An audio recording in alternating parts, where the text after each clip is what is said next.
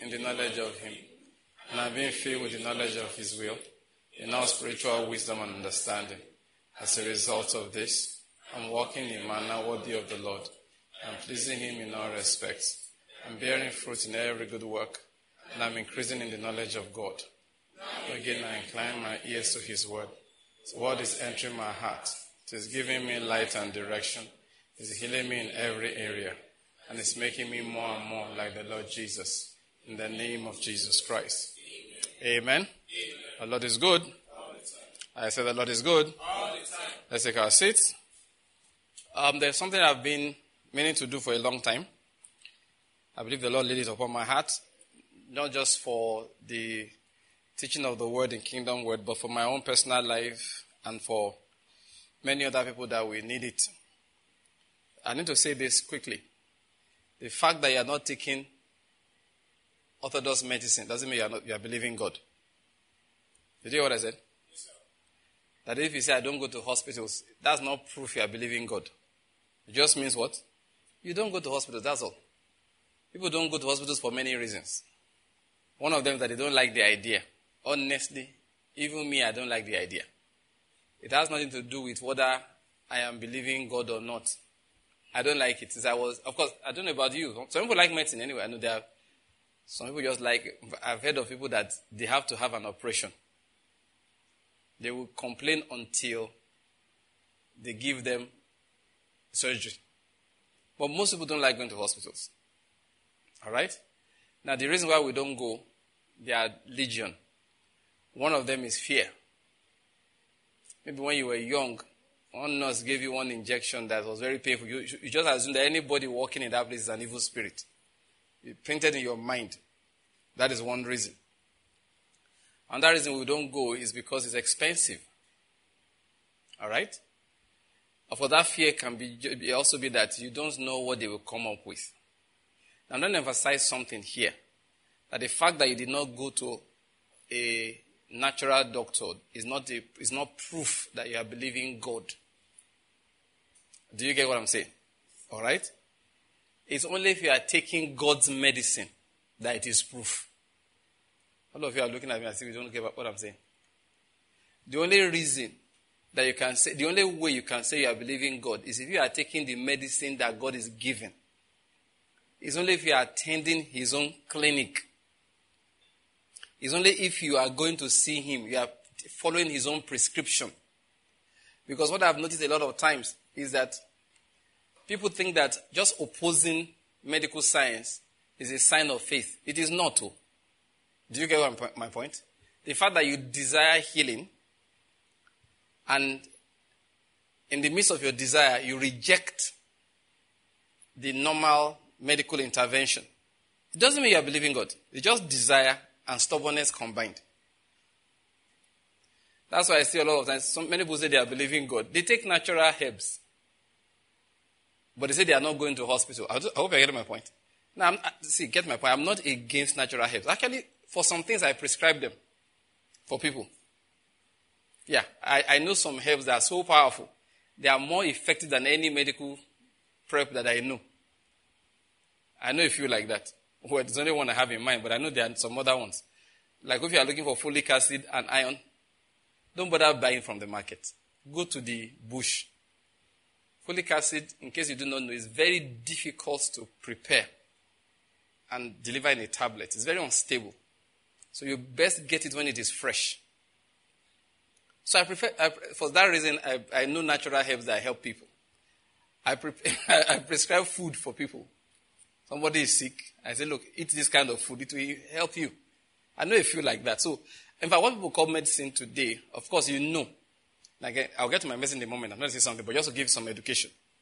Some people say that you see this natural one is the good one. It's not all the time. If you have malaria, you know what they call dongoyaro? What they call it here? The same thing. All right. Uh-huh. That dongoyaro is very effective against malaria. Very, very effective. But it's not as good as quinine that they took out of it. Don't lie. You know why? It's a natural quinine, but it contains so many things, some of which can stop your heart. You don't know the dosage. How many, how many um, sticks, what's the length of the stick did you cook in that pot to extract the ororo inside? The juice. You don't know. How many cups are you supposed to take? You don't know.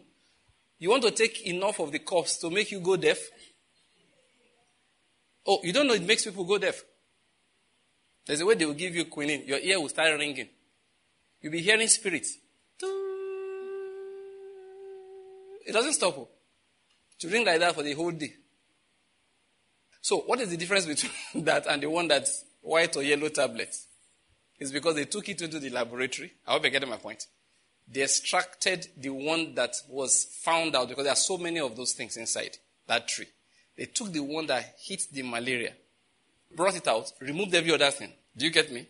And then checked the dose that is necessary for your body weight. And then they tell you, use it like this. This is how long it takes to kill this thing. Now, where I'm going with that whole talk is that whether it's natural or the one that has been, I don't use what's in there, processed, they are many times the same thing. Okay, a huge chunk of the drugs that we use, okay, actually are extracted from natural. In fact, there's a department like that in pharmacy, pharmacognosy. What they do is just extract things from herbs.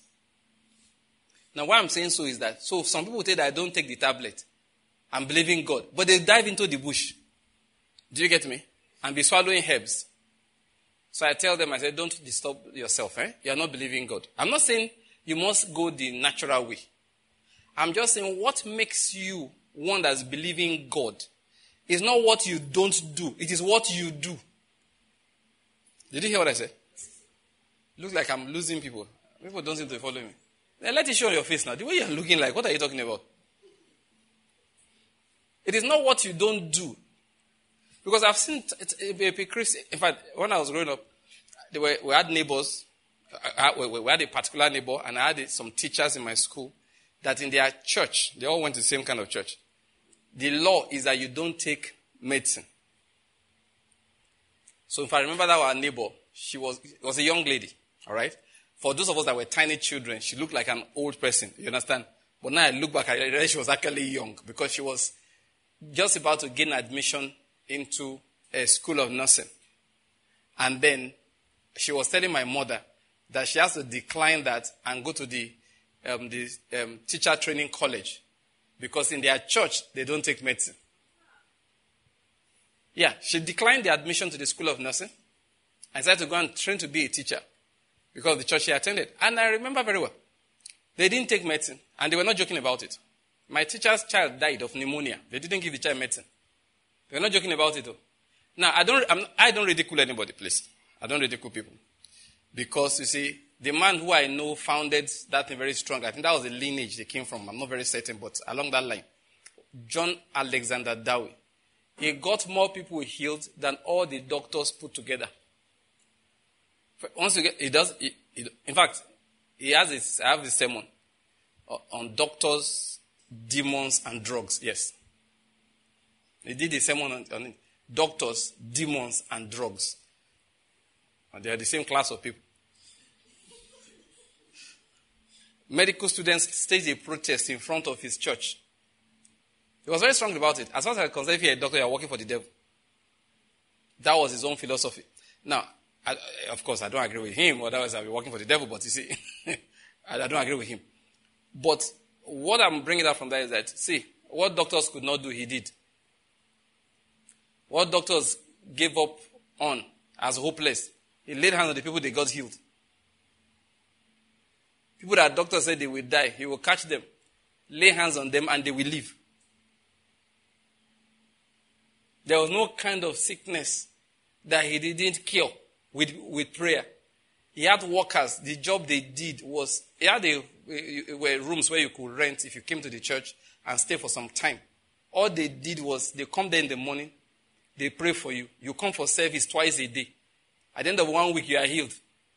You either get healed dramatically through laying of hands, or you just be hearing the word. At the end of the week, you are well. So the man didn't understand what you are doing in the hospital anyway. He had his own personal tragedies. All right? But he was very resolute about it. Now, now, why I'm going through all of this, okay, is that, you see, People sometimes they just decide that all right because now our church. There's nothing like that. You don't take medicine, it's not proof. Now Dowie. Now please again, let me just give you some information. The reason why he became like that, I don't want to judge him. I can't. In fact, listen, if you are like him, just have the results he has, then we'll, we'll leave you. Do you get my point? Uh-huh. We'll, we'll leave you. He got the anointing from understanding to heal the sick when plague was raging when he was in Australia. Everybody was dying around him. And the thing used to pain him. Until one day he was out of anger, he threw his Bible, was praying, and the Bible opened to Acts chapter 10. You heard of Jesus Christ. How God anointed him with the Holy Spirit and with power. And he went about doing good and healing all who were oppressed of the devil, for God was with him. He said, Ah, this is oppression of the devil. So as he was just reading that, prayer, um, that portion, they rushed to him that one young lady in the church was dying of plague. He rushed down there and started fighting for this time around. Now, doctors couldn't do anything. This was before the days of antibiotics. This girl was convulsing. She was just dying. You could see she'd been sick for some days. She was now dying. When he grabbed her and commanded the spirit of death to leave and called upon God, there's a way he said his prayer to strike the, the, the death and everything. Anyway, the girl suddenly lapsed into a kind of unconsciousness. And they were like, she, they said, no, she's not dead. She's sleeping. After I tapped, tapped her, woke her up. And of course, the Talita Kumid. I hope you get my point. The Talita did. And of course, the first thing the young girl said is, I'm very tired. You know, something like, i I feel so, that I've been, been asleep. She was, you know, she was unconscious. He said that, make a long story short, that um, she's hungry also. Told the mother to go and get um, some food and make some tea for her. And he personally fed her. And the girl ate and ate and ate until she recovered strength. And after that, nobody, what did I say? Nobody in his church died from plague again. All he needed to do was catch you. Let him just be there. And he hears that there's plague in your house. He's coming there. He's going to chase, chase the devil. The devils are going to run out. He will pursue them. So you don't blame him. He had tackled difficult situations with prayer. So as far as he was concerned, going to see the doctor is a waste of time. What, what do they know? He has seen their frustration. He has seen them walk and walk and walk, and people died in their hands. So when God showed him the revelation of the healing power that's in the Word of God, it wasn't easy. He fought the sicknesses and fought the doctors too. But many people just caught on to that and said no to medicine, but they do not have the understanding they had. They do not have the revelation and they do not have the power. So sometimes you find tra- tragedies created. But let me not sit on that. What I'm trying to focus our minds on is that I am not drinking medicine is not the proof that I believe. The proof that I'm believing God is that I'm taking His medicine. Do you get what I'm? My point is that my primary focus is His medicine. If I'm not taking it, I'm not believing. I'm wishing. I'm hoping. I'm just desiring. Am I believing God I go to his clinic. You know, I said the other time. If you say, if I tell you now that this man is my doctor, you just assume I see him when I have problems. I hope I get my point. You assume that I have the address to his clinic, I have his phone number, and stuff like that. That is just the way it is. You, you, you assume all of those things because I say, he's what? He's my doctor. But if I tell you he's my doctor, we have not spoken in three years. Shouldn't he deny me? The last time he told me that, don't eat this, eat this. Next time he saw me, I was eating the opposite. And he said, when last you eat what I told, you to be eating? I said, Doc, I beg, I don't feel the can't go market for that kind of thing. Three years I've not obeyed him once. Is he my doctor? So if he says, the Lord your doctor, literally, I'm the Lord that healed thee. That's what it means. I'm the Lord your doctor. So what God expects is that you are listening to him. You are coming to his clinic. You are following his prescription. If you are not following it, but you are not following anybody's prescription, he's not your doctor. So I'm believing God is not what I don't do, but what I do.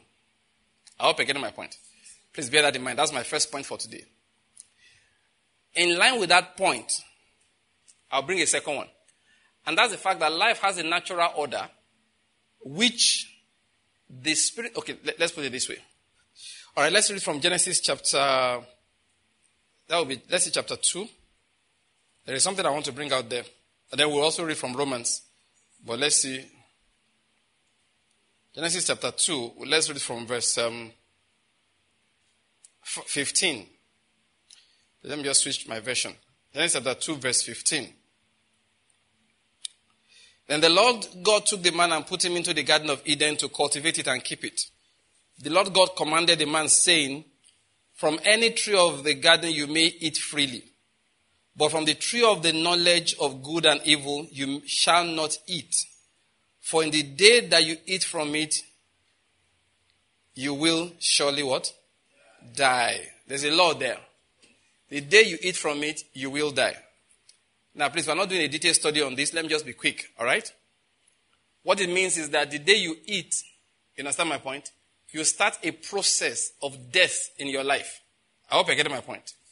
It's a natural thing. So when sin came in, the Bible told us in Romans chapter 5, death came in also. So what is the origin of death? Is what? Sin. Now, next question, or one question. The day Adam ate of it, the 24 hour period, you understand, Assume the day is 7th of January 4000 BC. I don't know the exact date. That day he ate. That day he died and collapsed and, Jesus, and got buried the next day. True or false?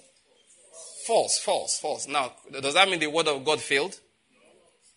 So we have to understand that what happened when the Bible says that day you will die, simply we can easily imply that or infer it. That day you come under the power of death. So we know that death begins to work. Death begins to work. So that was the day. The day Adam ate of it. From that day, of course, he lived some hundreds of years, but he began to wind down. From that day, God could tell you this is the day this man will die, expire physically. Before he ate of that, that day did not exist. Do you follow my point? So when the Bible, when God says that that day he will surely die, it's not a lie. Did the man die? Yes. Doesn't mean he expired physically that day, but the process began in his life and it began to wind down. And this is the law. Once there is death, once there is sin, there will be death. So since then, the old man has, has come under, or the old man came under from that time, the power of death. And there's a principle there. The Bible calls it what? The law of sin and death. So once you are born and you come into this world and you get involved one way or the other, whether through heredity or through the sinful nature inside you, in death, the law of death, in sin, the law of death is initiated into your life immediately. I hope you're getting my point. Now we're getting to some principles. So number one, we've established some issue about what, who's your doctor? Are you working by faith or not? Now, I'm talking about the principle of aging. You see what I'm saying? So what happens that once somebody dies, he begins to age. It's called the law of what? Death. The law of sin and death. Now, there's what the Bible calls the law of life. That's the next point. All right? There's, a, there's what is called the law of life. Now, death is a spiritual force. Now, this natural body. Okay, now, how do I explain this now? The, remember our two kinds of Adam? Uh, of human beings Homo sapiens Adamus and then Homo sapiens Christus. Now, there are two distinct species of human beings. Or let's use the word subspecies. Now, you to understand the Bible says that God gives a body according to the seed that is inside. The seed of Adam inside is what gave us this body. But then a day came, Jesus Christ rose up from, again from the dead, and he came to his disciples. And he breathed upon them. What did he say? Receive Holy Spirit. Receive, in summary, a new life, a new nature. Now, listen to this carefully. That new nature is different from the old one. That new nature cannot fully function inside the body of Adam. So the Homo sapiens Adamus, the body of it, which we still have, That's what Paul calls it the body of death. The new nature that we have received in Christ cannot fully, now the word is what? Fully, fully function inside it. So what God prepared is that one day that new man in Christ Jesus shall receive what? A new body also. And that is called what? The resurrection body. It's a different kind of body. Now, but please listen to this. Another point. How many are you noticing the points I'm making? All right. I don't know. I've lost count now. All right. Another point is this. Okay. God gave us a new nature, gave us a new life, but we have the old body. Until that time, what happens? So this is it. Open to Romans chapter 8. Romans chapter 8. I'll, I'll read verse 2, okay? But then, just for the things that we have said now, you know, we talked about the law of life, sin and death. Do you remember that? So look at what it says in verse, I'll read verses 1 and 2 first. It said, Therefore, there is now no condemnation for those who are in Christ Jesus. For the law of the Spirit of life in Christ Jesus has set you or set me free from the law of sin and of death. Okay? Now, let, I'm going to stop reading that. That. But quickly go down to verse 9. He said, he was saying some things, but now go to verse 9. He said, however, you are not in the flesh, but in the spirit.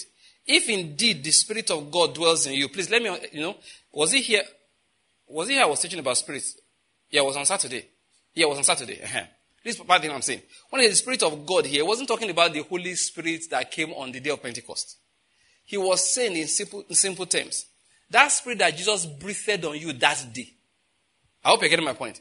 Is that spirit, say if it is in you, when you gave your life to Christ, he said, you are not, you are no longer in the flesh. If that spirit actually dwells in you, if you have been recreated, if indeed you are a new man in Christ Jesus, you have been recreated. He said, if anyone does not have the spirit of Christ, it's the same thing. One point he may call the spirit of God. The next one is the same thing he was talking about, is the spirit of Christ. Is that same spirit? He's just using different ways to describe. He said, if you do not have it, you do not belong to him. Just by the way, when people say, as many as are bled in verse 14, by the Spirit of God, these are sons of God. Please, I want to digress over three, four minutes on that. People now say that the Holy Spirit is not speaking to you. That if you are, eh, eh, you know, if you are his son, the Holy Spirit is speaking to you. That's not what he was saying. That's not what he was saying. There is a seed in a monkey that makes the monkey behave like a monkey. There is a seed in the cow that makes the cow behave like a cow. There is a seed in the pig that makes this pig love what he loves. That's, that's how it is. The seed is first, then the body is second. Now, so he was saying is, what he was saying is this. There's, an, there's something that Christ, his new nature, is inside you, being inside you, propels you towards. You remember on Saturday I said something. If you don't love the word, if you don't love the brethren, I doubt your salvation. Do you remember me saying it on Saturday? If somebody claims to be a Christian, he or she doesn't love the word of God and does not love the brethren, I seriously doubt the fellow's salvation. Or at best, the fellow is currently severely backsliding. You cannot have the spirit of Christ. I've noticed something. If somebody is, you know, who doesn't really have that spirit, it comes to the play, you know, they get services you go for and you're excited. They are very uneasy. They can't settle down for long. You've not noticed? That's what I was saying. That if you are not being pushed in a particular direction by that, you know, that propelling force of the new nature inside you, you don't, you don't know God. He said, those who have been so directed are what? Sons of God. Please, I discussed that in my book, out, you know, um, guided by the Spirit. All right, it's inside the book. But let me continue what I'm saying here. So he says, there is a spirit of him that is in you. So this is what he does. Verse 11.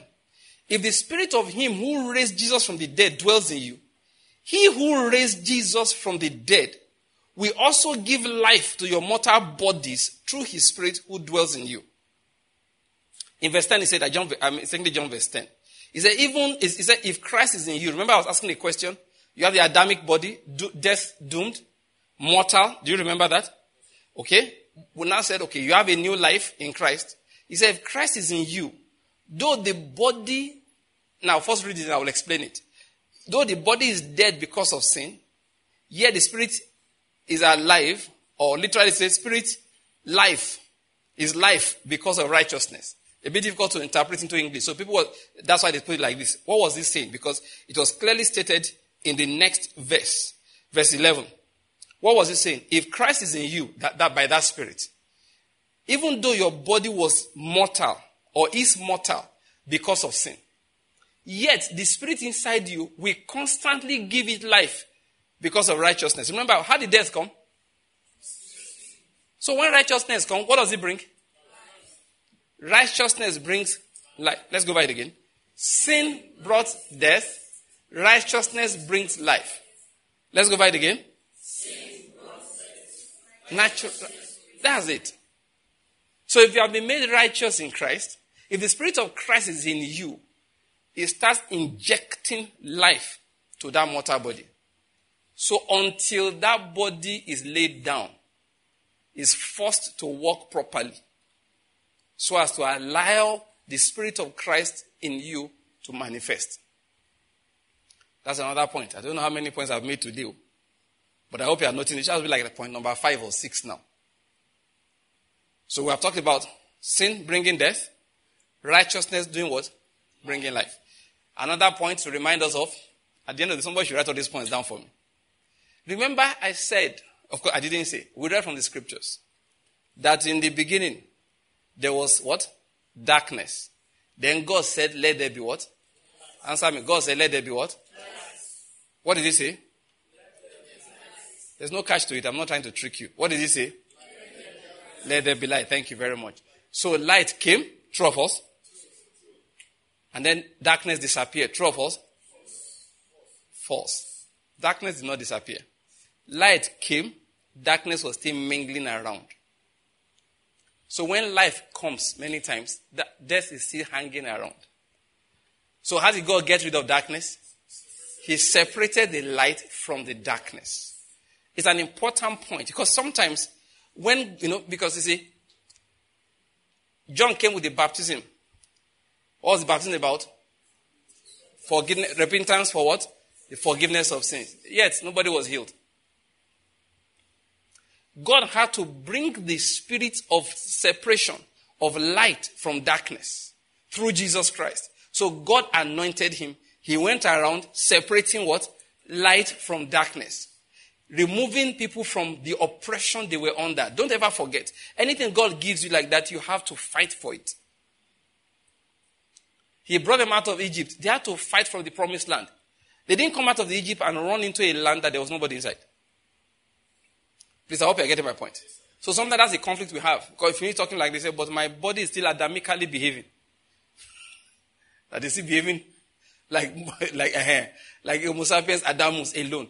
He said in that case, go and separate what? Darkness from light, light from darkness. That's the job we have. We've been talking about that. You have that responsibility to enforce that in your life. Today I'm actually talking, when I said it's been on my mind for some time, I want to release some words concerning aging for Christians. I've been saying it here and there for years. Know, you keep on hearing me say things like, old age is not a disease. Now, why did I say all things I said at the beginning? To let people know, you know, I've been saying for some time, we have to choose the realm we're walking. All right? And that there is an order to the way things are supposed to be. And the, if I say hey, old age is not a disease, it doesn't mean you go and lie down and say old age is not a disease alone. What do you now start doing? You start separating what? The light from the darkness. First, you know the truth. Then you get up and start separating that light from darkness in your life. Another point I should remind us of. I hope these points are plenty, all right? But they are, they are key points. Grace is released, first of all, through reorientation of your thought process. Let me say that again. Grace is released through the reorientation of your thought process. Just by the way you think. i like to give a testimony. They're not my personal testimony but of a man, Kenneth Hagin. Be careful what you believe. Oh. You know, Jesus used to say something. I was in a book the other day, you're saying that you, should, you can't blame people that it's because of their lack of faith they are not getting things. I said, why are you talking like this? Don't blame people I know, but fact is that if you don't have faith, you won't get some things. Because Jesus will say, let it be unto you what? According to your faith. He will ask them, do you believe I can do this? Valid question. Do you believe I can do this? And the person says, yes, I believe. He's saying that case be cleansed. What do you want me to do for you that I may regain my sight? You believe I can do it? Uh, uh, be it unto you according to your faith. How you reason determines what flows towards you. I was giving a testimony. that I read from Kenneth Hagin, very powerful testimony. He said when he was um, younger, one day he was reading Reader's Digest. And if they would explain to him that when you are getting old, you start forgetting things. And what are the reasons? There are many reasons. One, your brain starts shrinking.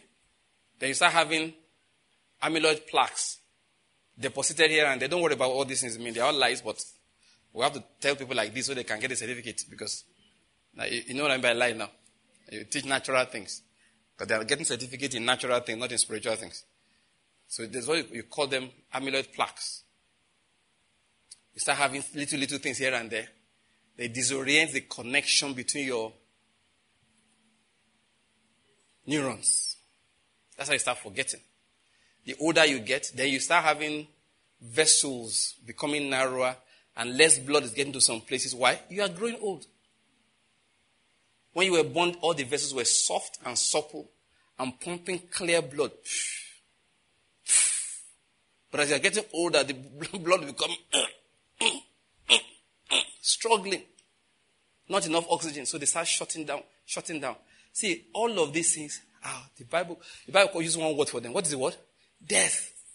It's the law of death that is working. So they explain that's why when you are getting older, you start forgetting. So you see a man, he's 65. Children say, ah, he say, eh, you know, at my age, he's created an expectation. Do you get my point? That thing is so powerful. I sat with a colleague of mine once at the airport.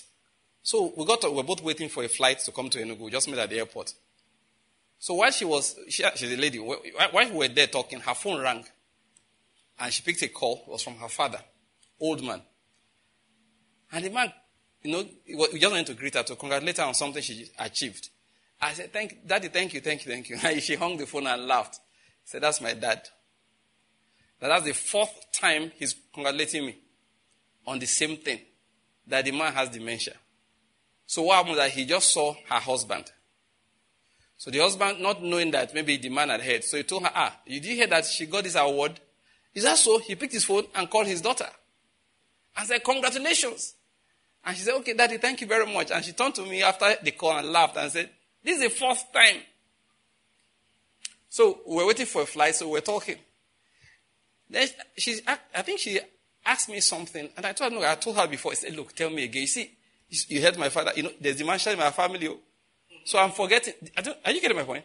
Either that or she said, please remind me of this discussion so that when that matter comes up, I said, ah, remind, he said, see, there's dementia in my family. Did you hear that?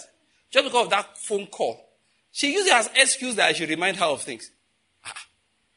Not being a believer, I didn't pick out not be, not everybody I argue with. You have to be my disciple for me to give you my time to explain things to you.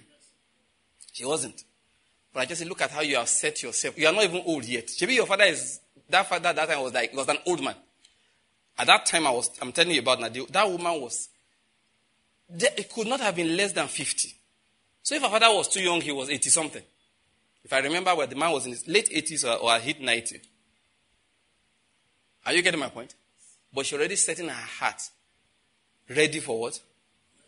Dementia. And I felt very bad. What is grace? Grace is God's power to fulfill His word in your life. And the first way you prepare to release, receive grace is what? Reorient your mind, your thought pattern. So Kenneth said he read all of those things and they told him that as he's getting older, he will start forgetting. And he said that he began to prepare to forget. He began to prepare to, to start forgetting. And then one day he was reading his Bible and he got to the parable of um, Lazarus and the rich man. And Abraham said to that rich man, he said, Son, remember. Eh, he said, Wait, excuse me. These people are dead. Their bodies are in the grave. Yet Abraham is telling somebody, remember. He said, suddenly it struck him that memory is not in your brain. I don't know whether you're getting that point. He said, no, no, memory does not lie in my brain because this man's brain has decayed. Yet Abraham is telling him, son, remember. Now that's simple revelation. Some people will sit down and be arguing on the you need the connection. You see, why do you like to argue away your blessing? That simple revelation, the man said, Wow. He told himself, I will never forget. That forgetting, dementia will not be part of my life. Just a simple thought. Just said it like that. Do you know what? He died at the age of almost 90, 88 or so. Till he died, he used to tell stories as if they happened yesterday. He'll be telling stories. Say, ah, this was, um, that was 50 years ago, that time when, um, when the black land of Texas, you know, that time I was in a particular city called, that was a Tuesday. Say, do you remember 1st of October 1952 was a Tuesday? Then everybody will burst into laughter. He will tell you the day, the day of the month, that is the day of the week, the date, the hour. I said it was just about five minutes before the clock struck 10 o'clock. And I remember I was walking between the church and the he was telling you stories. He said, Patsy, you were there then. Be telling stories. He was giving accurate stories. And the man was 70 something. Into his 80s, he kept on giving us that story. Why? Simply because one day he realized the Holy Spirit helped him to see it. Though your brain does not control what? Your memory. You can argue all you want. The man had the manifestation of it. He didn't used to forget. So I, I started learning this long ago. I said, eh, I said, Pastor Brian, do you remember as, as much as you used to? No. And you say, no, no, you don't see anything. What happened is that I have so many more things to remember. If you ask my children, what do they need to remember? They don't need to remember more than physics, chemistry, biology, you know, and some other things. And then where they kept their clothes and it. They don't need to remember their bank account number. Did you notice that? They don't need to remember that. They don't need to remember where they're expecting money from.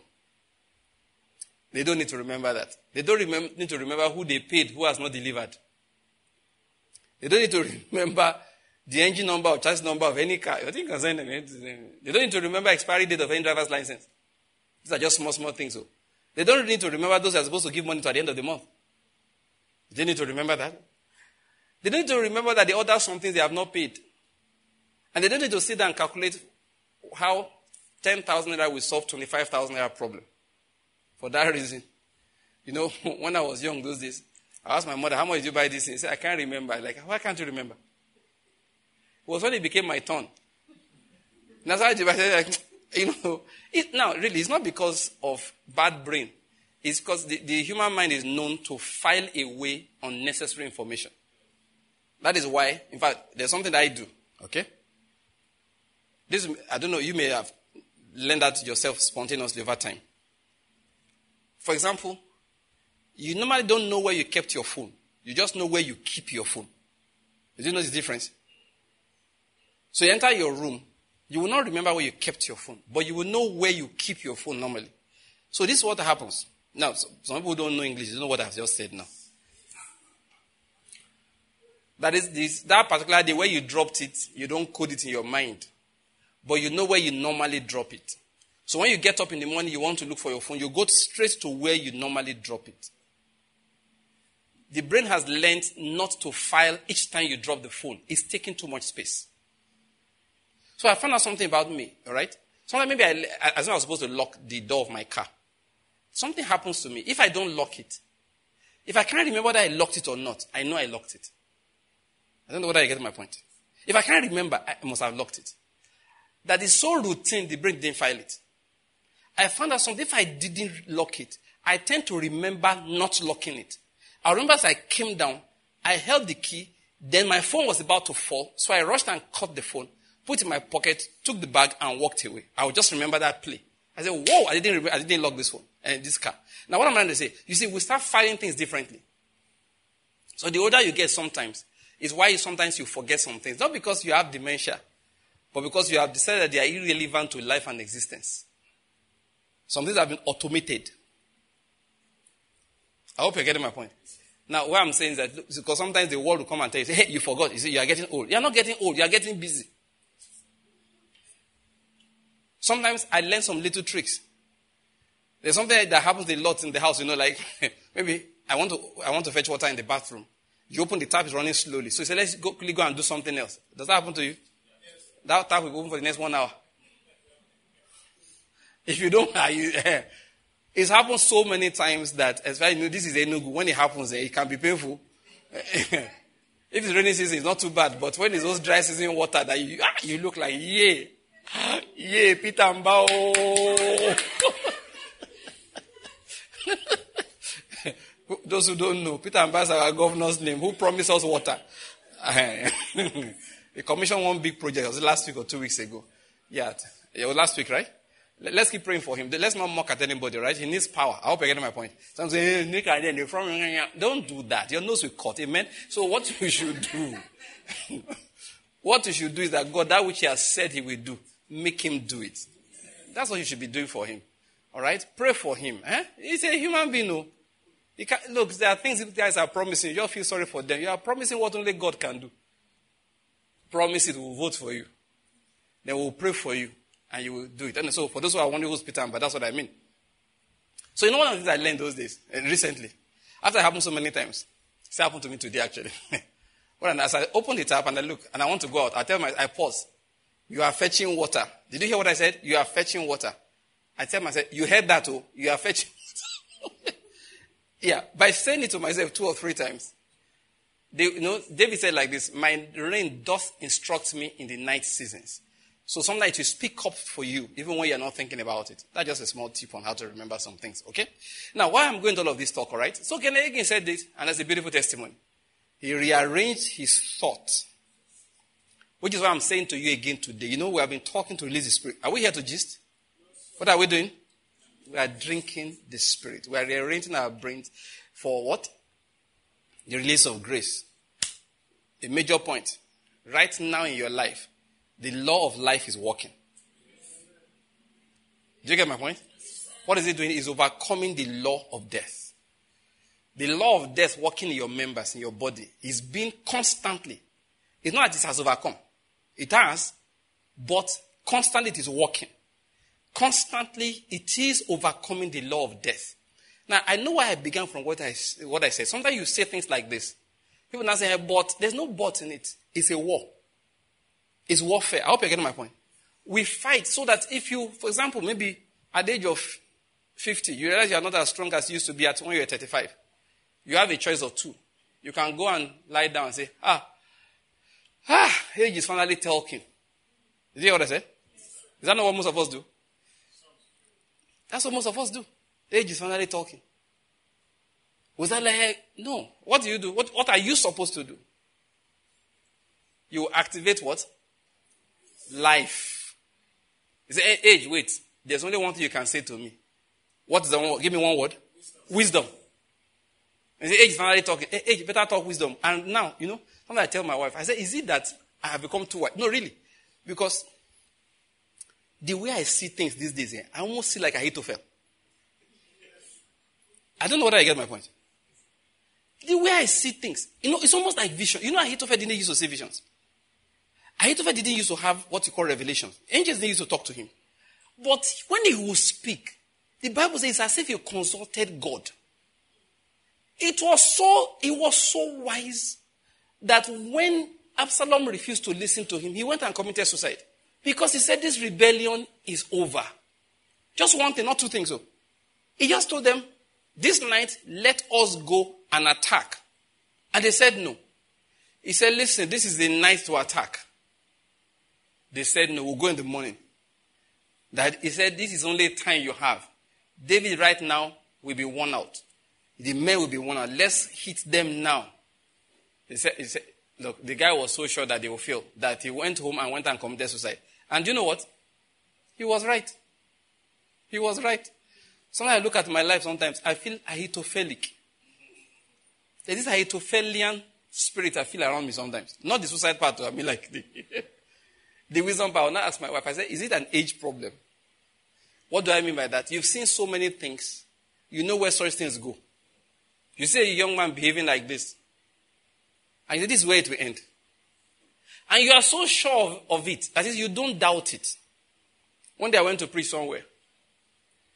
I, I said, look, this kind of investment, I know, you know the kind of thing I say here. One young man came to me and said, sir, God bless you, sir. Do you know I lost 10 million naira? I almost fell down. You, you have seen 10 million before. No, you just speak. One day I was telling somebody, you know, when they were doing this uh, MMM, all those kind of things, you just said, that look, these things don't work. You know, like I spoke today. I said it will soon collapse. People say, you know, the following month it collapsed. I, now MMM, I didn't hear of MMM for months after it had started. heard of it shortly before it collapsed. The moment I heard of it, I said, no, no, no, this is always collapsed. Now, it's not, you, you know, it's not rocket science if you are old enough. That's where I'm going. Why? We have seen it again and again and again. I heard that they're even coming back again. I read the news again today. And as you know, human beings will still enter.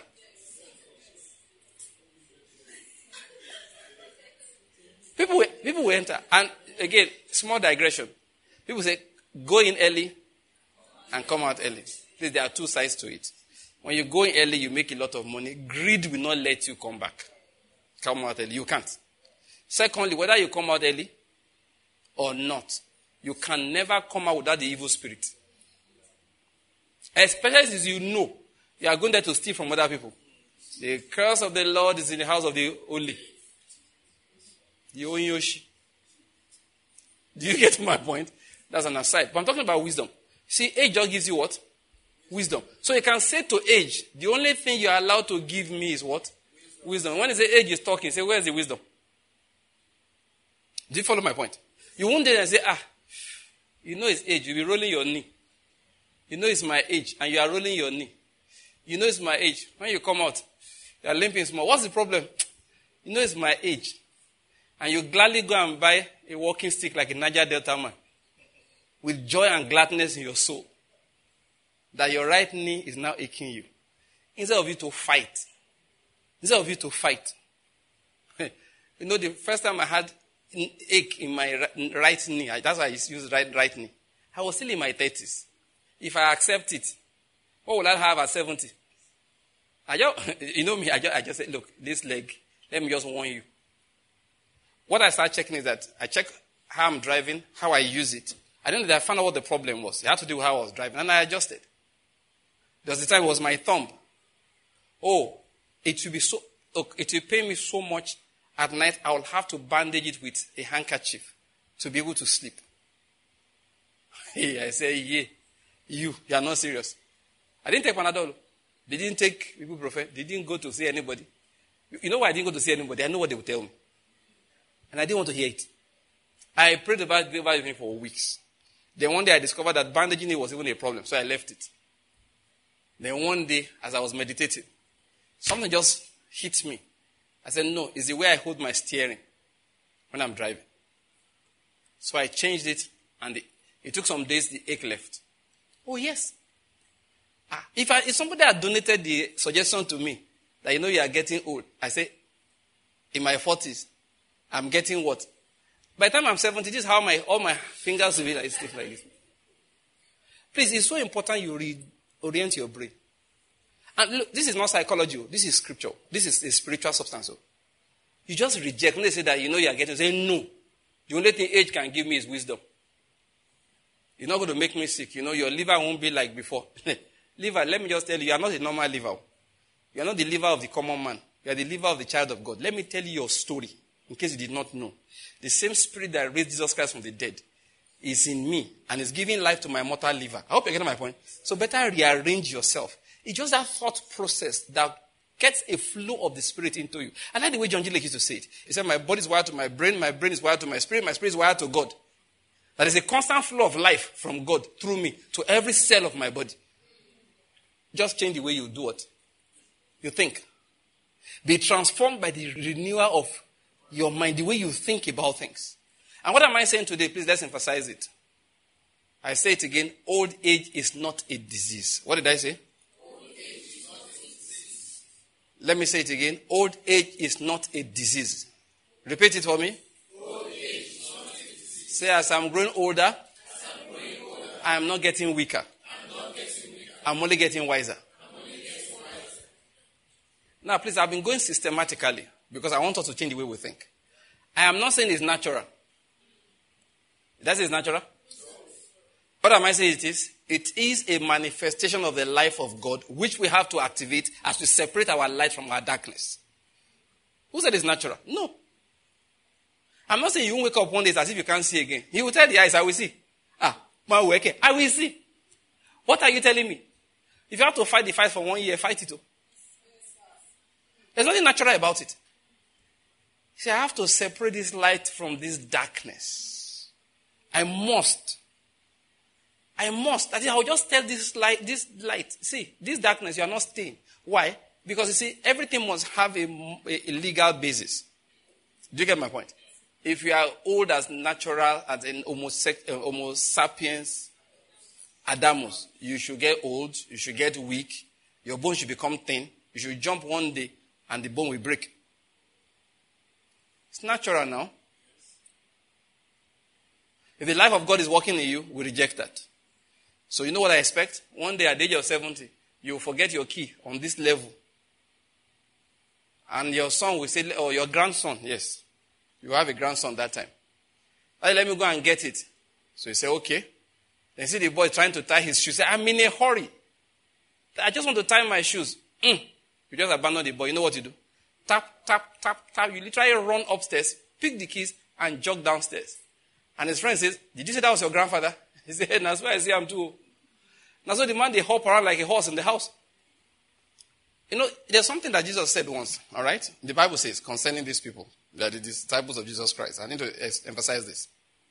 But there are two things we need to, I'm going to, uh, uh, I will use to pray this evening. We won't spend too long. One, the Bible says that they did not open your Bible to Mark chapter 6, verse 52. I was saying things have a legal basis. Remember that? The legal basis for this is what God did for us in Christ Jesus. Did you hear that? Say after me, say, the law of the Spirit of life in Christ Jesus. Say it properly. Has set me free from the law of sin and death. Let's say one more time.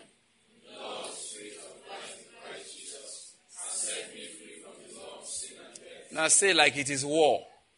The law of the Spirit of life in Christ Jesus has set me free from the law of sin and death. Fire the arrow one more time. The law of the Spirit of life in Christ Jesus has set me free from the law of sin and death. The natural thing is as I go older, I get weaker. But according to the law of life, the Spirit of Christ that is in me, the same Spirit that raised Jesus from, because that Spirit is in me, that same Spirit that raised Jesus from the dead is giving life constantly to my body. If you believe that, say amen. amen. Now, please let me give you two minutes. Talk to different parts of your body. Call different parts and tell him this story. Tell it this story. Say, brain, hear this. Oh. You are growing older, you will not start forgetting. You will not have dementia. Eyes, hear me. Oh the law of the Spirit of life in Christ Jesus has set me free from the law of sin and death. That law that said concerning Adam, the day you eat of that tree, that day you will die. That's the law of sin and death. Now, the law of the Spirit of life, because Christ dwells in me, has set me free from the law of sin and death. So I'm saying to you, my brain, you will not get old and tired and start forgetting recklessly, and somebody will not say you have dementia, say, I reject it in the name of Jesus. Say, I reject it in the name of Jesus. My eyes, you will not get weak. You will not get weak. Glaucoma is not my portion. Glaucoma is not my portion. You are not going to get weak. My lens will not get tired. I will see clearly. I will see clearly. I will see clearly. I don't care what I'm experiencing. I'm telling it what I will experience. I'm saying to my eyes, the law of the Spirit of life in Christ Jesus has set me free from the law of sin and death. What about my lungs? Ah, ha, ha, ha. I say to you, you will never get tired. You will not have emphysema or chronic bronchitis. No matter the name they give old age lungs, it will not be your portion. Why? The law of the Spirit of life in Christ Jesus has set me free from the law of sin and death. Every part of me. Oh, my bones and my muscles and my nerves. oh, my kidney. Uh-huh. That one, they like to say things. Now, listen, Banky's kidneys. Both of you. Listen, this is the word of the Lord. The law of the Spirit of life in Christ Jesus has set me free from the law of sin and death. Bones, listen. The law of the Spirit of life in Christ Jesus has set me free from the law of sin and death. Nerves, listen. And of course, my heart, listen. You are not going to get tired. Because the law of the Spirit of life in Christ Jesus has set me free from the law of sin and death. Now, say to all of them again. Because Christ is in me, the same Spirit that raised Jesus from the dead is giving life to my mortal body. Say, I connect with my Heavenly Father through Christ Jesus by my new spirit in Christ. Therefore, I drink, I imbibe of that same spirit that risen from the dead is giving life to my mortal body. Even though my body was subject to death because of sin, yet the spirit will give it life because of righteousness. So I receive life because of righteousness. I receive life because of righteousness. I receive life because of righteousness. I'm taking the medicine of God. I receive life because of righteousness. I receive life. I'm not going to age like a natural person. I will consider the testimonies of what God has done by this life in people that have come and have gone. Thank you, Father. Body, I speak to you. Confirm with the word of the Spirit. In the name of Jesus, we have prayed. In the name of Jesus, we have prayed. I was referring to something. If you go to the book of Mark, chapter 6, let's quickly read what happened there. This is very important. Mark chapter 6. This is very important. There was a time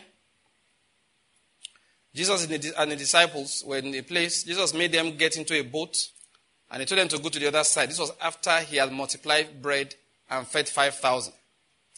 In verse 42, verse 46, after bidding them farewell, he left for the mountain to pray.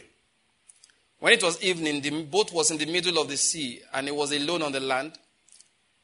Seeing them straining at the oars, they were there straining, for the wind was against them. At the fourth watch of the night, he came to them walking on the sea, and he said, I'm leaving you boys there. And he intended to pass by them. But when they saw him walking on the sea, they supposed it was a ghost. And for that reason, they cried out. Now, down to verse um, 50, they were terrified. So, but immediately he spoke to them and said to them, Take courage, it is I. Do not be afraid. Then he got into the boat with them, and the wind stopped, and they were utterly astonished. Why? For they had not gained any insight from the incident of the loaves, but their heart was hardened. Now, please, I need to read that in the King James because King James has a beautiful, you know, rendering there. Let me try the New King James first before I, I bite my. uh, you get my point. Let's just read the King James. It's a short one. King James says that, For they considered not the miracle of the loaves. That's what I'm looking for. What I'm looking for. For they considered not the miracle of the loaves, for their heart was hardened. Please, that expression is important. New Living Translation says they did not understand the significance of the miracle of the loaves, which I've been looking at for some time. What I want to bring out is the word consider that King James used. So they considered not the miracle of the loaves. What does that tell me? Like I was saying the other time, that please remember to recite testimonies. Was it on Saturday I said that? You have to recite testimonies. One of the things that God did was to give us testimonies that we might recite them. Please discuss testimonies. You hear what I said? What did I say? Test testimonial stories. Please, I, you are used to my English, right? I manufacture them when I need them. You should. Please, if you see any testimony, especially credible testimonies, forward them around. Tell stories about them. This is what God did. When there's a testimony, like what he did to the people of Israel is this. Like I explained on Saturday, if God has done something before, hmm, he wants that thing to be your own. Now, if it's a bad experience from which God brought people through deliverance, recite it so you don't, you don't have to go through the experience. Because you see, one of the things they did was to learn a lesson. God used that experience to prove himself. He used to prove himself not only for that person, but for everybody. And that's why the Bible says these things were recorded for what? Our learning. So he will tell the people of Israel, when you, when you bring your first fruits, you make a statement. In fact, I feel like, I feel like reading that one. Who knows what it is? Because I didn't search it ahead. You see, My father was an Aramean. Deuteronomy what? 26. Okay, Deuteronomy 26. Let's just open there. All of us there. Which verse? 5. Okay. He said, Then it shall be when you enter the land which the Lord your God gives to you. I'm reading verse 1 as an inheritance, and you possess it and live in it. That you shall take some of the first of all the produce of the ground which you bring in from your land that the Lord your God gives to you. And you shall put it in a basket and go to the place where the Lord your God chooses to establish his name. You shall go to the priest who is in the office at that time and say to him, I declare this day to the Lord my God that I have entered the land which the Lord swore to our fathers to give us. Then the priest shall take the basket from your hands and set it down before the altar of the Lord your God. You shall answer and say before the Lord your God, My father was a wandering Aramean, and he went down to Egypt and sojourned there, few in number. But there he became a great, mighty, and populous nation. And the Egyptians treated us harshly and afflicted us and imposed hard labor on us. Then we cried to the Lord, the God of our fathers. And the Lord heard our voice and saw our affliction and our toil and our oppression. And the Lord brought us out of Egypt with a mighty hand and an outstretched arm and with great terror and with signs and wonders. And he brought us to this place and gave us this land, a land flowing with milk and honey. Now behold, I have brought the first of the produce of the land, which you, O Lord, have given me. And, shall, and then you shall set it down before the Lord your God and worship before the Lord your God. Now let me just stop reading here. Now, the same thing will happen in verse 12. When you have finished paying all the tithe of your increase in the third year, the year of tithing, just by the way, those of you want to study tithing, it's not every year that those people did. I hope you're getting my point. Mm-hmm. They had a year. And also, want to preach Christianity, say, every time God, eh, eh, eh. If you want to follow what was there, it isn't like that. But that argument is not necessary. The New Testament tither is what? The cheerful and generous and continual giver. All right? The cheerful giver is the New Testament tither, okay? All right? You don't do any calculations for God. Just be have a free, you know, generous heart, okay? Now, he said, in the year of tithing, then you shall give to the Levite, to the stranger, to the orphan. Now, go to verse 13. You shall say before the Lord your God, I have removed the sacred portion from my house, and I've also given it to the Levite and the alien. Now, I have listened, I'm just jumping now. I have listened to the voice, voice of the Lord my God. I have done according to all you have commanded me. Now, please, where I'm going is that first one he said. You notice something there. These people will be the 10th generation, 20th generation. They did not go, they would, those ones, apart from those who came first, in fact, those who went came in now, they didn't even go into Egypt. You remember? They were too young. Because those who were 20 and above were dead. Do you remember that? So this thing was going to be recited by people that never experienced it. But each time they recited it, they connected with the Spirit. That is why I said on Saturday, if you lose anything that's dear to you, please put a knee down. I know people who preach faith won't like this. But just follow me is the word of God. Put a knee down and say, The Lord gave, the Lord has taken. Blessed be the name of the Lord. Raise your hands up and look towards the sky and say, Though he slays me, yet I will trust him. Those two statements must come from your mouth. You will be blessed like Job. I don't have time to teach that now. People say, No, the Lord gave, the devil took. The devil smoked something. When Job said it, he did not see. when God gave it to us to read, all right? Job may not have known himself, but God recorded this for our learning. And he said clearly, whatever Job has, what did he say? I have given into your hands. It was God that gave it to the devil. You may say, devil now took it away. Listen, it was God that gave. Let's not get into that argument, please. An unnecessary argument. Your life is in his hands. You have to tap the blessing of Job by those two words. You must recite testimonies. I don't care the faith you have, you will lose something. You hear what I say? What did I say? You lose something. It's God. It's not devil. It's God. God will just say, this boy self, collect that motor car. Some will now come with an accusing spirit. After all, I paid my tithe. I gave my first fruit. I tied the security of that car with a seed. And you're looking at a Pastor came with a phone. You know why I look at him funny? He was the one you sold into his life. I look at him funny. Say, oh, but let's see anointing on the wind. Ah, come on. So let's leave, let, let's look for somebody more dangerous. You now go on online, now see somebody shouting, I said, so into this one's life. Maybe able to keep your car. Nonsense. If the car catches fire, look at the car that caught fire and say, Father, I want to thank you. There is a car that burnt, not me. People have been burnt in their cars before. People have been burnt in other people's cars. There are people just on their ah Israel. Were you not there? You this is this when you see this man, just know that God has kept him. One day was coming from Onitsha. You remember a tanker had an accident right inside the hold up and began to spew, you know, fire. This man jumped out from the car and was running. Fire was pursuing him. He saw people melt. Uh, go and ask him. They were running. Fire will catch them. He saw people's skin drop off them as fire will hit them. What is it they did? They burnt your car. When they burn your car, just go like this. God of me. Ah, that is you will dance. Say, Lord, the devil wanted to burn me. But the Lord said, thus far and no further. That's how to be blessed like Job. And when they have given some rotten tithe, they now come and say, God, as if God chopped their money. Politician. say, this God is not a good God. We gave him money, he chopped it.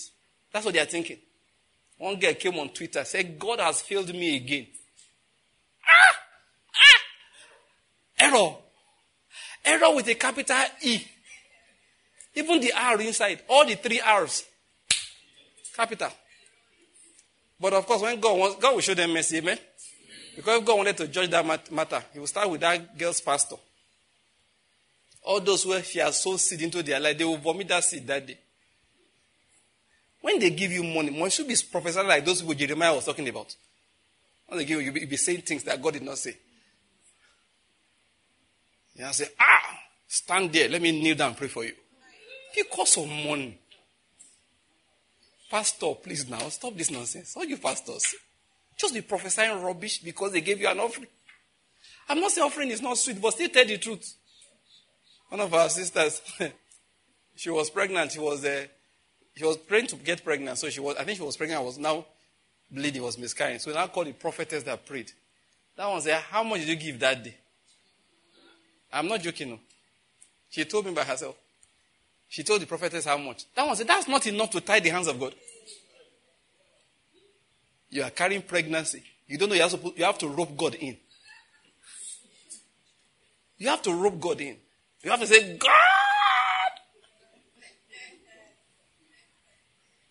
He told her that, listen, that is not enough to tie God's hands.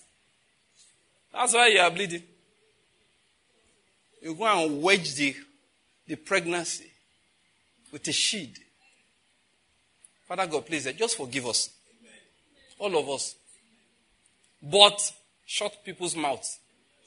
And then stop lying in your name. I beg, you know, how did I get there? Testimonies why should you recite things. If you want to be blessed like Job, recite the testimony of Job. Please, some of us who preach faith, we preach funny things. That was because Job did not have a revelation. Now they keep on there for us to delay. Read it from the beginning to the end.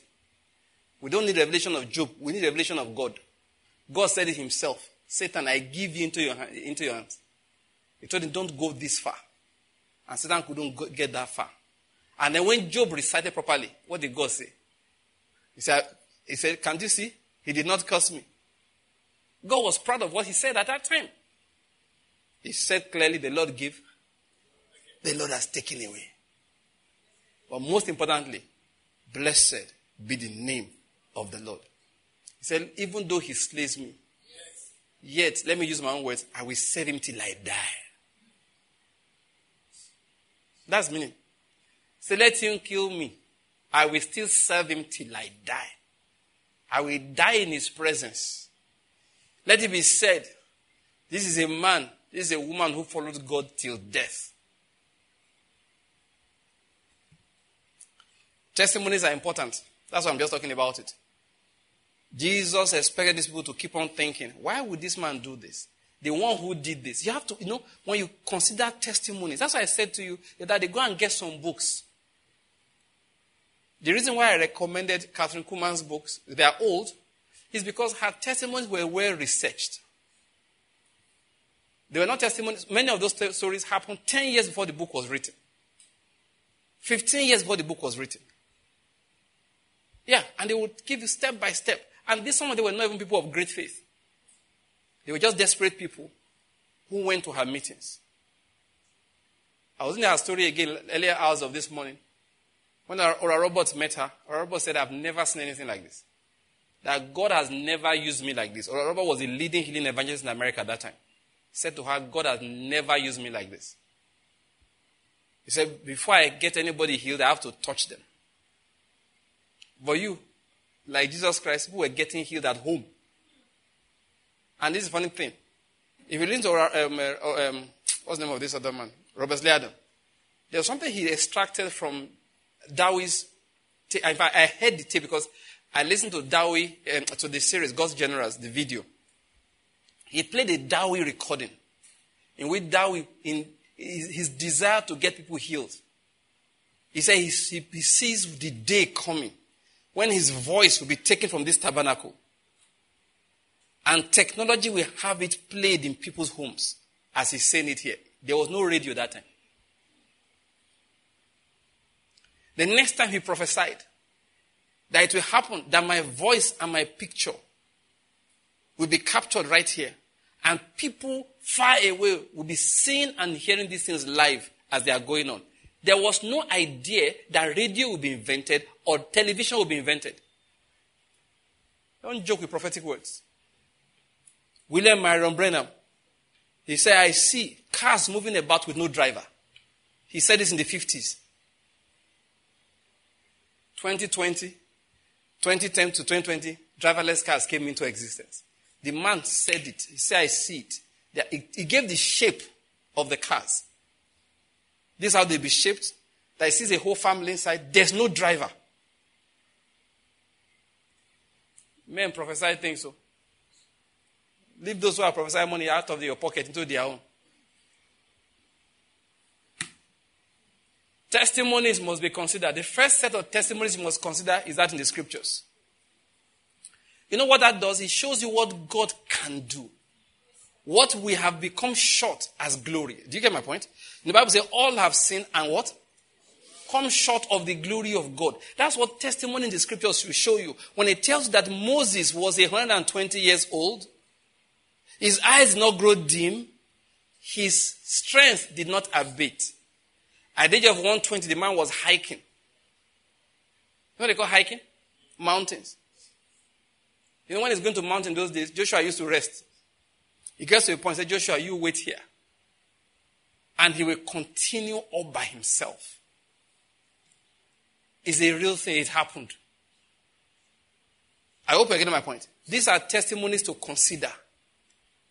You should play it to yourself again and again. Moses was 120 years old. His eyes did not grow dim. Let's read it. Deuteronomy chapter 34. Please put a hand over your eyes. Oh no, we'll get there. Let's just read it first. Deuteronomy 34. Are you there? Now, this he talked about the end, the death of Moses. Now, Moses went up from the plains of Moab to Mount Nebo, to the top of Pisgah, which is opposite Jericho. And the Lord showed him a lot of things. And the Lord said to him, this is verse 4, this is the land which I swore to Abraham, Isaac, and Jacob, saying, I will give it to your descendants. I have let you see with your eyes, but you shall not go over there.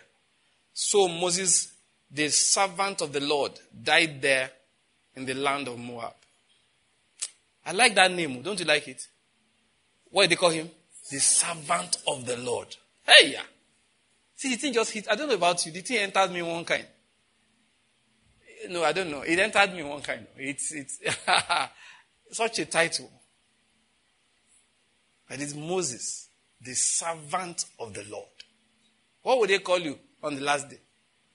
Omojai No, in Jesus' name I reject it. they will say Banky, the servant of the Lord. Talk to yourself. What would they call you that day? this, that is, the angels oh, are the ones testifying. The people of Israel, they are testifying. The servant, you don't have to be a prophet. You don't have to be a preacher. You can be a full time housewife, and your name is what? The servant of the Lord. What they call uh, Mary? The handmaiden of the Lord. I bet, you know, the thing, I don't know why he's doing you, he's doing me one kind.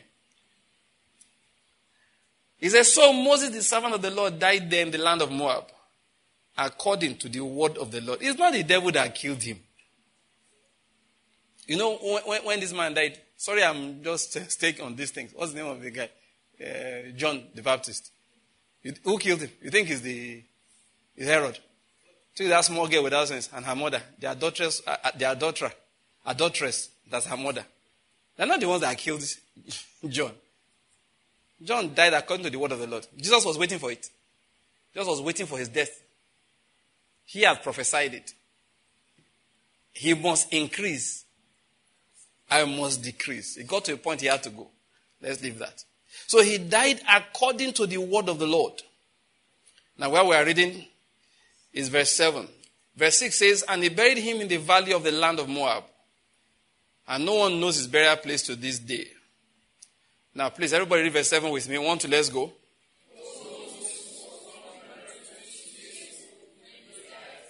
His eye was not dim, nor his vigor abated. I like the word vigor. Although Moses was 120 years old when he died, his eye was not dim, nor his vigor abated.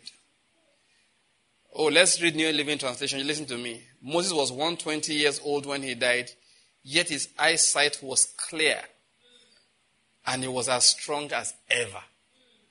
Who? Somebody say that's a testimony. Say it again.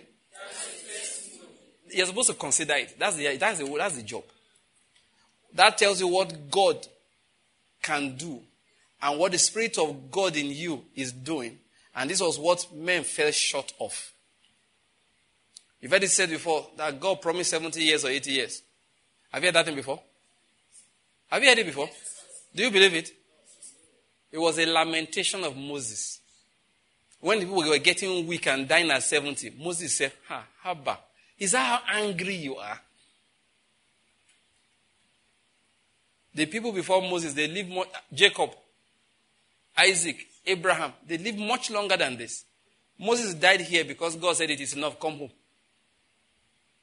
A testimony to consider Moses was a 120 years old, yet his eyesight was clear because he used to see his ophthalmologist every six months. Okay, now don't say no to this. He saw his ophthalmologist every day. Don't say no to that. True of us? True of us? It's true. Who is his ophthalmologist? God. We need to understand that side of it.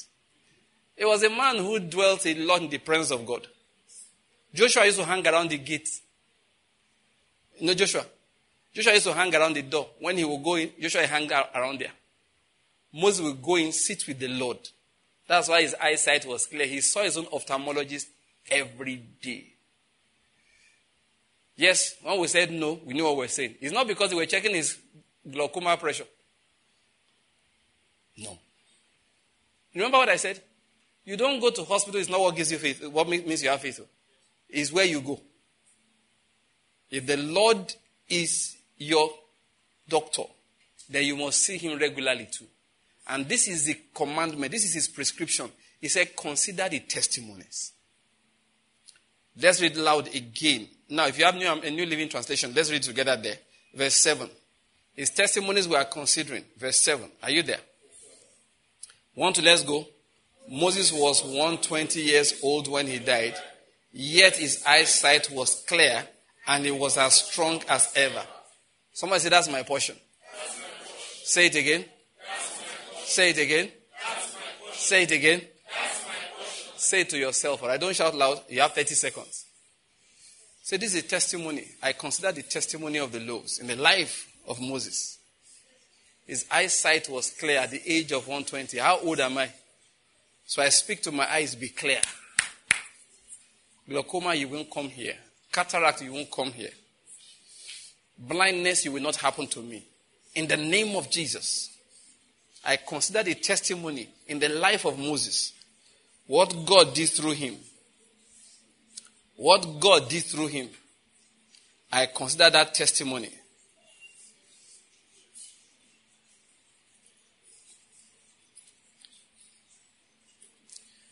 Let us read another testimony. That's on the book of Joshua. We'll come back to Deuteronomy in a moment too.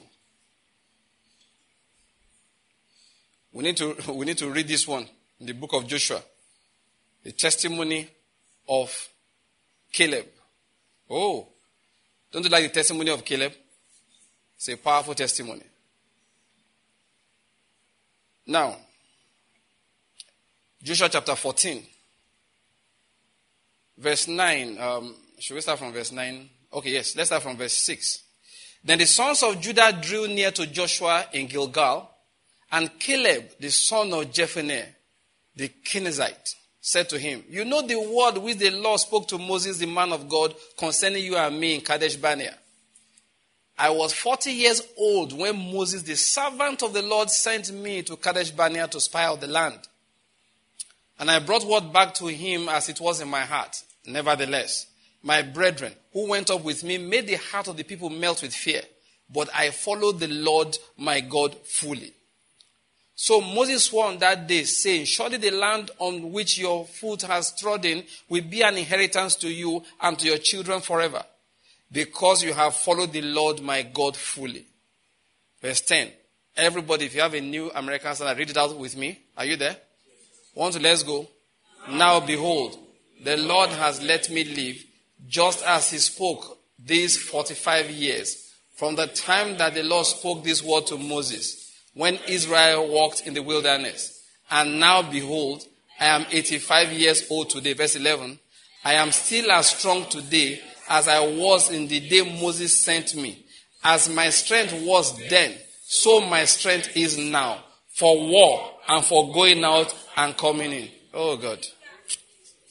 Let me read the rest to us. Now then, give me this hill country about which the Lord spoke on that day. For you heard on that day that Anakim were there with 45 cities. Perhaps the Lord will be with me and I will drive them out as the Lord has spoken. So Joshua blessed him and gave Hebron to Caleb, the son of Jephunneh, for an inheritance. Therefore, Hebron became the inheritance of Caleb the, you know, until this day because he followed the Lord God of Israel fully. Now, where I'm going is verse 15. Now the name of Hebron was formerly Kiriath Alba, for Alba was the greatest man among the Anakim. Then the land had rest from war. I needed to read that. The toughest land was the one they gave him. Do you get my point? But at the age of 85, God preserved his strength for 45 years. Verse 11 again, he said, I am as strong today as I was in the day Moses sent me. As my strength was then, so my strength is now for war and for going out and coming in. 85. Did you hear what I said? You know, they won't even let you enlist in the army if you are 40. They look at you, you are too old. During the Second World War, one man, um, I think he's um, the richest man in the world at that time the oil man. He went and joined the, he wanted to join the Navy because he wanted to serve during the Second World War. They looked at him like, Are you serious? Do you know how old you are? Ah, what is let's go for training. They drove him away. look, go and do something else. I beg. Okay, go and run your business. It's, it's good for the, for the country. If I get up now, they said, God forbid, there won't be war, amen? If I let me go and volunteer now, even NSCDs will look at me and say, oh, God, come, come, come, come. Don't worry, be praying for us. Let's make you honorary chaplain. Be praying. Yet this man was a commander at 85. And if you know the way Jewish fighters were, the generals went in front. Yeah, they are like that till now. They've not changed their pattern much. They don't have generals that sit in high. No, no, no. Their commanders go in front. If they are going to battle, the commanders are in front. That's the way they've been historically. Kings went in front to war. What am I saying? Caleb, at the age of 85, he was taking on giants. You know, it's not folk tale. It really happened. Now begin to declare to yourself, meditate the word of God. Say, Lord, I consider this testimony. You kept Caleb 45 years. He had the strength of a 40 year old at the age of 85. This is the glory of the Lord. This is the glory of the Lord. This is what the Spirit is doing in me. This is what the Spirit is doing in me. This is what the Spirit is doing in me. This is what the Spirit is doing in me. This is what I believe the Spirit for. This is what I believe God for. The same Spirit that raised Jesus Christ from the dead is strengthening my bones, strengthening my muscles, strengthening my mind like He kept the strength of Caleb. Remember, it was a blessing, it was not natural. His mates had died because of iniquity. His mates were dead. Everyone above the age of 40 died. At the age of 20, they were dead. His juniors were dead. Yet he was going to war with his sons and his servants. He was going to war, leading a charge at 85. Brethren, it's not folk tale. The Lord really did it for him.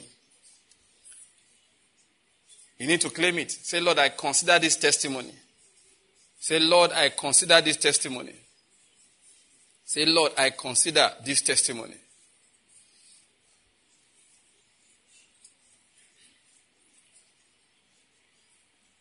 Is how we age by the Spirit. Everything we are doing is by the Spirit. Remember that? Everything is by the Spirit. Everything is by the Spirit. Everything is by the Spirit. I want to listen to this prophetic word of God that Moses gave to Asher. He said, and, and of Asher he said, Asher is most blessed of sons. Let him be favored by his brothers, and let him dip his foot in oil. Your sandals shall be iron and bronze. As your days, so shall your strength be. Did you hear that? It's a blessing of God. He said, Asher is most blessed of sons. Let him be favored by his brethren. Your sandals shall be iron and bronze, that is strong to crush opposition. That's what he was trying to say. He was talking about war here also. As for your days, so shall your strength be. Say amen to that. Amen.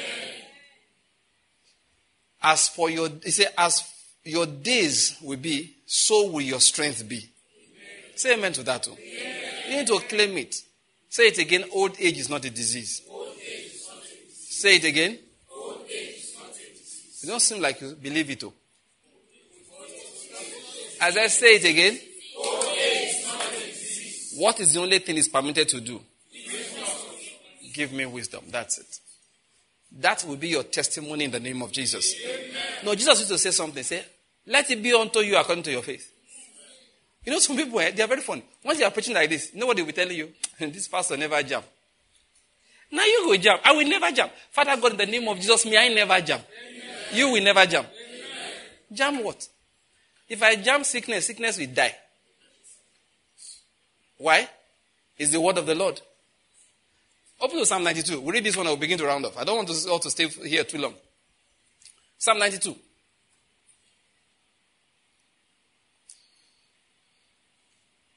The Bible said that he sent his word and he did what? He healed them. And the word did what for them? Delivered them from all their destructions, all their oppressions. Everybody read this for with me. Verse 12. Are you there? Let's use the New American Standard just to get the same translation so our voices can come out in unison. Are you there? One to let's go. We are reading all the way to verse 15, verse 12 to verse 15. One to let's go. The righteous man will flourish like the palm tree. He will grow like a cedar in Lebanon. Planted in the house of the Lord, they will flourish in the courts of our God. They will still yield fruit in old age. They shall be full of sap and very green to declare that the Lord is upright. He is my rock and there is no unrighteousness in him. Did you notice that? He said, even in old age, they will still be, they will still produce fruit. They will remain vital, that is full of life and green. That's what New Living Translation says. Let me see what, um, how NIV puts it. Who has NIV? They read out for me. Okay, I'll read verse 14. He said, they will, stay, they will still bear fruit in old age. They will stay fresh and green. They will stay fresh and green. They will stay fresh and green. I like the way New King James says it. They will still bear fruit in old age. They shall be fresh and flourishing. The righteous shall flourish. That's what he says. Like a palm tree. They will grow like a cedar in Lebanon. You know, those cedars in Lebanon, when you hear about them, they, I don't think they are there these days. The voice of the Lord has broken them. Oh, yes, that's what Bible breaks the cedars in Lebanon. God will just release thunder. They used to, look, there were trees as wide as this. They will grow very straight and very tall. I can't remember the exact amount of um, their height, but they say maybe of like 20 meters or so. That's, that's, that's a great height. Up to 40. I can't remember the exact height they say used to have. The cedars in Lebanon. Grow straight. Ah, when they wanted to build the temple, when someone was building his house, that was the king of Lebanon sent as gifts. So when God wanted to describe how the righteous man will be, he said, even when he's old, he'll still be growing and flourishing. That is, the older those trees got, the bigger and more useful they were. You know, this retirement plan, told you, it's not the will of God. They said you go for seminar how to plan for retirement. I said, now, wow, prophetic seminars. How you will not be useful again. Just by the way, this is not the main message, just an aside. If you retire, they give you money. You now go for seminar on how to invest it. Don't bother. What did I say? Don't bother. Just buy land. Make sure it's not fake land. Because to buy land saves now, now, now prayer. Build the house and just live in it. The rest, chop it. Because what you did not do all your years is worse if you were working for federal government. If you're working for a private company, one of these are Nigerian banks and uh, these uh, telecom companies or even a lot of companies, it's good. Those ones teach you to be disciplined. Those who are working for federal government, you now retire, they now give you money. Now go and, if you're going for seminar down the road here. Those ones are planning to eat your money. Do you hear what I said? They are planning to eat your money. How you can be a millionaire in two weeks. Let me tell you, anybody who can t- do it can't t- won't tell you. Uh, uh, uh, he will tell himself, tell his children, and then they just become they become millionaires every other week. If the, once they are telling you to be a millionaire in two weeks, they are the ones that will use your money to be millionaires in two weeks. You know, I found that Nigeria, we need prayer. Now, if you are listening to me, you know me, people said I'm too hard. I heard that recently. Isn't it? I know you are there. I know you are listening. You say, I pray the fear of God. I know you like it. It's okay. I want to bring fear to people. I hear that Nigerians spend $975 million daily betting in this country.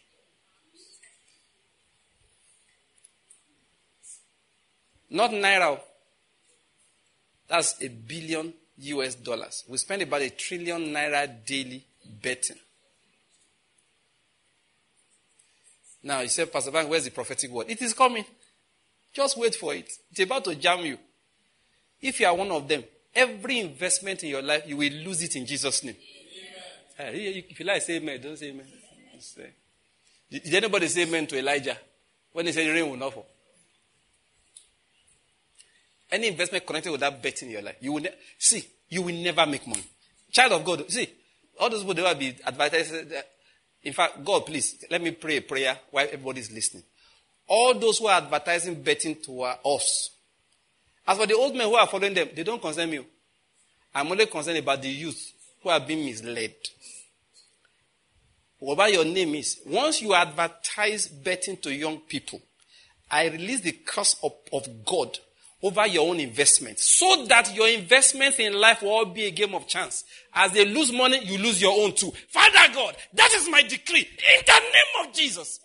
They will never go home in peace while young people are being misled and losing their money. Oh, Father, I say it from the bottom of my heart Let them not prosper more than those who are betting according to their recommendations. Let me say that clearly because when I raise my voice, it's not clear. All those of you are asking young people to bet. You use your WhatsApp channels, your Facebook channel, your influence. You retired as a footballer. Footballer is not betting, no, in case you don't know. Footballers wake up in the morning, they run. They don't bet, they run. They don't bet, they run, they play, break their leg. They are disciplined. I am a servant of God in this land. I raise my voice under the anointing of the Holy Spirit. And I say, everyone who uses WhatsApp channel, your Facebook account, your Twitter account, because you have a loud following, and you make young people start losing money, investing wrongly in nonsense game of chance, in betting. Father God, I release your judgment hand against them. As those young people are losing money, your own investments will be losing money. If you invest in land, it will become a game of chance. Nothing you do with money will prosper more than those who are betting. See, if betting is making them money, you too you will make. But you know it's not making. You know it's not making. In the land of Nigeria, I release the judgment of God against those who are misleading the young. You hear what I said? I release the judgment of the Almighty against those who are misleading our young. The other day I went to Angels channel. Use my betting code. Kinja, are you a madman? What has God not done for you? You use your mouth to say at a time you were getting $400,000 a month from, from YouTube. How much did betting people give you? You know our young people are being misled. Why are you participating? It's your problem. Anyone who participates in mark, see, everything I've said now is a market as well. Oh. Those who God blessed, gave them influence, gave them a voice. I mean, I watched these people analyze their life. They did not play games of chance. They were diligent. They worked hard. Then God gave you 10 million followers. Then you want to tell them to go and bet. God punish you. That influence may God take it from you. As the people following you are losing money, may you lose money. Whatever be their chance of winning, let it be your chance of winning other investments. That you may fear the Lord thy God. $975 million a day a day that they bet in this country. That's for those who are pushing it. And for those of you Christians who are betting, I have come to your matter. Say, my body don't come down now for you. May I pull up my trusses so I can talk to you. If you use your phone to bet, it will die. Amen. Once you say you're a Christian, now you have to talk to. I don't finish talking to the mad people. If you should have say you're a Christian, I'm talking to now. If you use your phone to bet, it will die. Amen. If you use your computer to bet, it will crash. Amen. Any account you withdraw money to from to bet will go down. Amen. That you may fear the Lord thy God. Pastor Banker, I won five million last week. If you eat ten kobo from it, you have diarrhea. Go and give to the poor. Go and share the money out.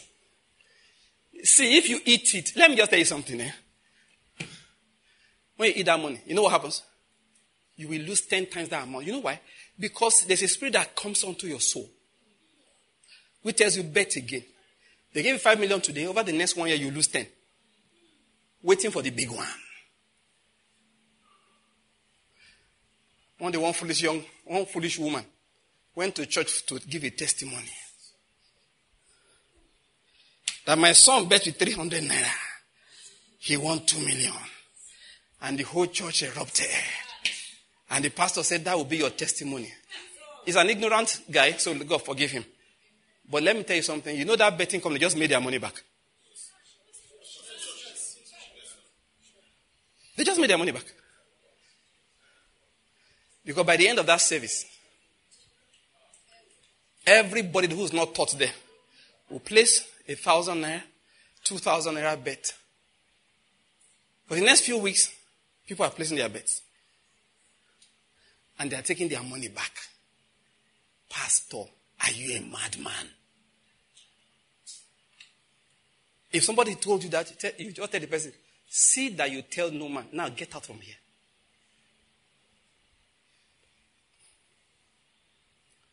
Where's uh, Chooks? He said, now so somebody, he didn't want to tell you the story of one reverend father. He has a gate man. You know gate man, security man at the gate. That security man go buy television. He buy generator. Ah. Security man buy alupupu. I don't know. Just they buy things. And the reverend father say, oh boy. Ah, hey, hey. Nasiru. Me anyone not. What is going on here? Me afaru. Hey, the guy said, I'm betting for. Now I can't meet the guy saying, I beg, let me place this one. Yes, Reverend Father. Within one month, hey, where is Chuck that told us the story? Within one month or two, that gate man don't sell everything because you know, easy come, easy goes. Easy go. You know, that is as the thing came, he tried to come, keep on coming. He didn't come. He was now owing money. He sold everything. Reverend Father was already hooked. How do such people serve Holy Communion?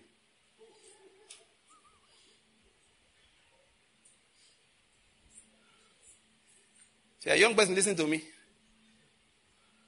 You are forgiven until yesterday. After now, if you bet again, thunder fire your phone. Lightning, not thunder. Thunder, not they make, uh, not, the, not just noise they make.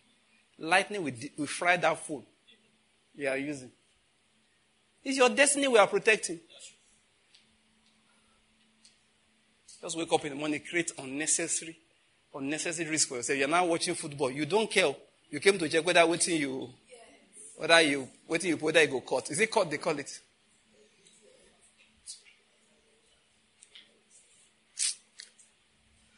What, what was I saying when I read the betting matter?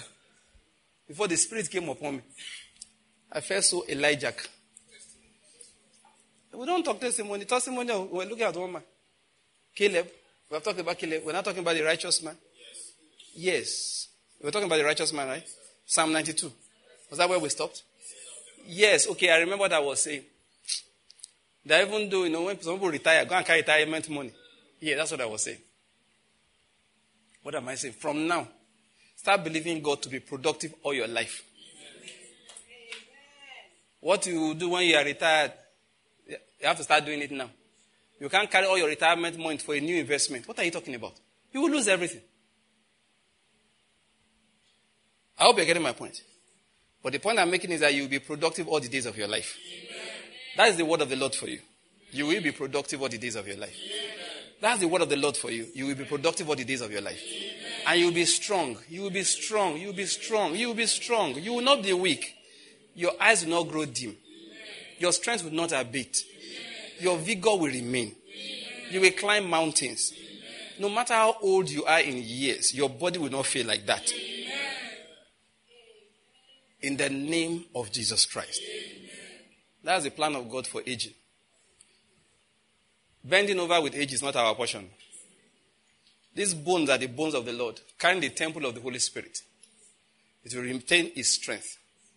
In the name of Jesus Christ. Amen. Give the Lord thanks for how He has blessed us with the school of prayer this year. Say, Lord, thank you.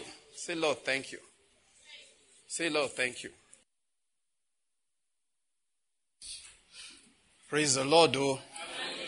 The Lord is good, oh. It's uh, nice to, well, we have to. It's the end of uh, School of Prayer for 2023. And we thank God.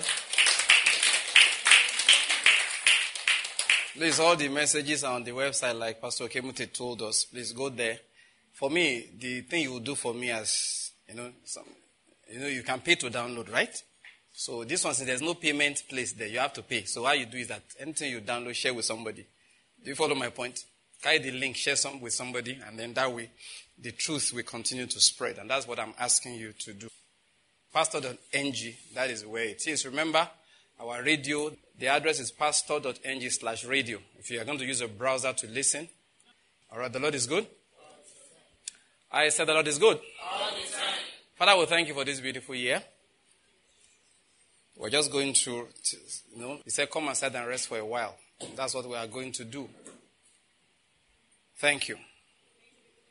We're not departing from your spirit, but we are carrying your spirit everywhere we go. We give you all the praise in the name of Jesus Christ. I declare upon you the Lord bless you. Amen. The Lord keep you. Amen. Throughout this season, you are kept. Amen. The Lord is your keeper. The Lord is your shade at your right hand. The sun will not smite you by day, nor the moon by night. The Lord will keep you from all harm. He will watch over your souls. He will keep your going out and your coming in. In the name of Jesus Christ.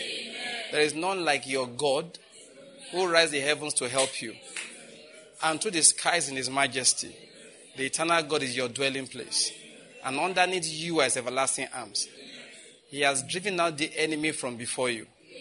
And this is his decree. Destruction will overtake them. Meanwhile, you, you will dwell in safety. Amen. You will dwell in a land of grain and new wine. Amen. And the heaven over you will drop down dew. Amen. In the name of Jesus Christ. I lift up the name of the Lord over you. He's the Lord, the Lord God, compassionate and gracious, slow to anger and abounding in loving kindness and truth, who keeps loving kindness for thousands and forgives iniquity, transgression, and sin. He will forgive all your errors and keep you in His love. In the name of Jesus Christ. His goodness will not depart from you, His mercy will not depart from your home. See, this is the season of the manifestation of Jesus in your life. What do I mean? He was anointed with the Holy Spirit and with power. And he went around doing good and healing all who were oppressed of the devil. Now, this is the time of your complete healing. In every dimension bodily, financially, emotionally, in your career, in your business. I declare upon you the word of the Lord. This is the season of your manifestation. In the name of Jesus Christ. Now let's share the grace in fellowship. One to let's go. Because of the grace of our Lord Jesus Christ, surely we have passed out of death and we have passed into life. We have passed out of darkness into the light of Christ. We have passed out from under the curse into the blessing. All things have passed away in our lives. We are now filled with the Spirit of Christ. We live above sin and walk above the devil because we are seated high above with Christ. This is our season of the demonstration of the Spirit and of the power of God in the name of Jesus Christ. Amen. Now I need to bless five people around you. Five. So this is your season. You have four to go.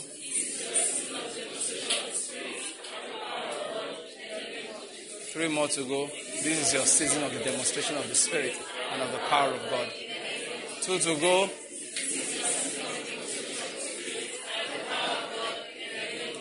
Uh-huh, one to go. This is your season. And of the power of God. Now, one for yourself. This is my season.